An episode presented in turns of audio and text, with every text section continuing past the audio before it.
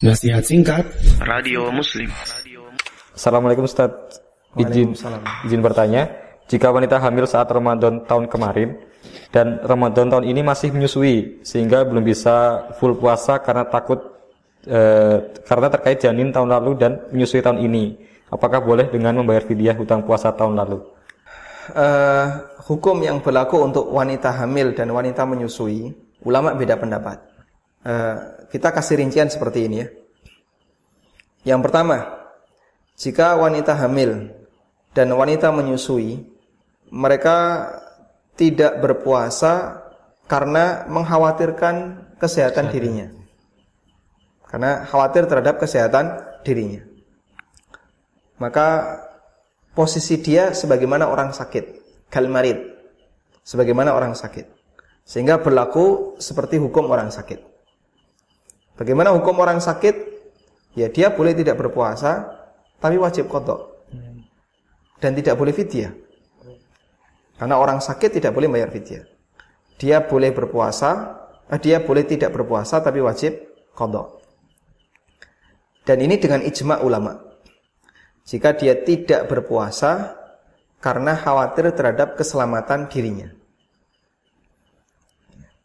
Kemudian yang kedua, dia tidak berpuasa karena khawatir terhadap keselamatan dirinya dan janinnya. Berarti yang dikhawatirkan ada dua. Nah, pendapat yang kuat, ada ulama, ulama khilaf dalam masalah ini. Dan pendapat yang kuat, dia e, tidak boleh, atau dia boleh tidak berpuasa dan nanti qada. Dan nanti qada. Pendapat yang ketiga, dia eh, tidak khawatir terhadap dirinya, tapi khawatir terhadap janinnya. Misalnya ya, ada ibu-ibu yang sedang menyusui, lemaknya banyak, maksudnya badannya berisi, eh, badannya berisi. Ya. Wah, ini nggak puasa tiga hari, nggak eh, makan tiga hari hidup, insya Allah. Tapi dia khawatir kalau saya puasa, nanti mungkin ASI yang saya berikan kepada bayi gak maksimal. Wow, bisa jadi bayinya sakit. Berarti dia tidak berpuasa karena keselamatan bayinya. Orang lain, ya. Yaitu bayinya. Nah, ulama beda pendapat untuk menilai wanita seperti ini ketika dia tidak berpuasa, apakah qada atau fidyah. Ada yang mengatakan qada saja. Ada yang mengatakan uh, fidyah saja, dan ada yang mengatakan qada plus fidyah. Dan pendapat yang dinilai lebih kuat oleh Syekh bin Baz dan beberapa ulama yang lainnya adalah qada saja. Sehingga statusnya sama sebagaimana yang pertama tadi. Hmm. Baik. Jadi Anda perhatikan rinciannya ada tiga ya. Khawatir terhadap dirinya saja. Maka ulama sepakat qada. Yang kedua, khawatir terhadap dirinya dan janinnya. Pendapat yang kuat qada saja. Khawatir terhadap janinnya, tidak khawatir terhadap dirinya. Dia yakin kalau saya puasa saya tetap kuat, fisik insya Allah tidak lemah, karena sudah terbiasa diet. Tapi nggak turun-turun berat badan.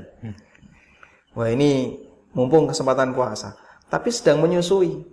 Mungkin nanti anak saya akan terganggu asinya. Maka dia eh, apa? Boleh tidak puasa, tapi qada. Ulama khilaf dan pendapat yang benar qada.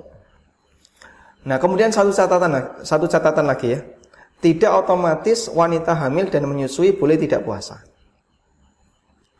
Jika wanita hamil dan menyusui tidak khawatir terhadap dirinya dan janinnya dan bayinya, dia tetap wajib puasa.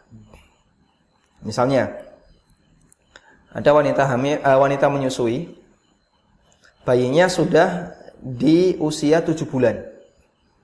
Berarti sudah tidak lagi A S I eksklusif ya. Iya. A S I eksklusif kan enam bulan. enam bulan. Begitu lebih dari enam bulan sudah boleh dikasih makanan tambahan. Maka pastinya dikasih tongseng, dikasih tengkleng, dan aneka makanan tambahan yang lainnya. Terus ibunya juga dalam kondisi sehat walafiat. Kalau puasa kuat, Bolehkah karena alasan menyusui dia nggak puasa? Saya kan masih menyusui. Ini masih dua tahun, bayi ini belum, ini baru usia tujuh bulan.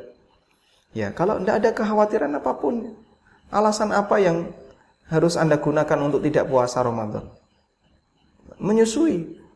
Anda apakah punya kekhawatiran terhadap bayi ketika Anda menyusui dalam kondisi puasa, padahal dia bisa disambung dengan makanan yang lain? Ya, kalaupun asinya kurang tetap bisa disambung dengan makanan yang lain. Baik, berarti kalau begitu tetap puasa. Dan tidak boleh secara sengaja meninggalkan puasa karena alasan menyusui. Hal yang sama juga berlaku untuk wanita yang hamil.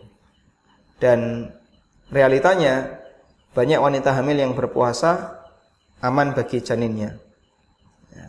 Sebagaimana eh, Anda bisa perhatikan yang dilakukan oleh orang-orang terdahulu. Mereka hamil dan mereka berpuasa dan ternyata juga aman bagi bayinya, karena masih ada e, nutrisi yang ada dalam tubuh seorang ibu yang bisa disalurkan meskipun dia tidak makan, tidak minum.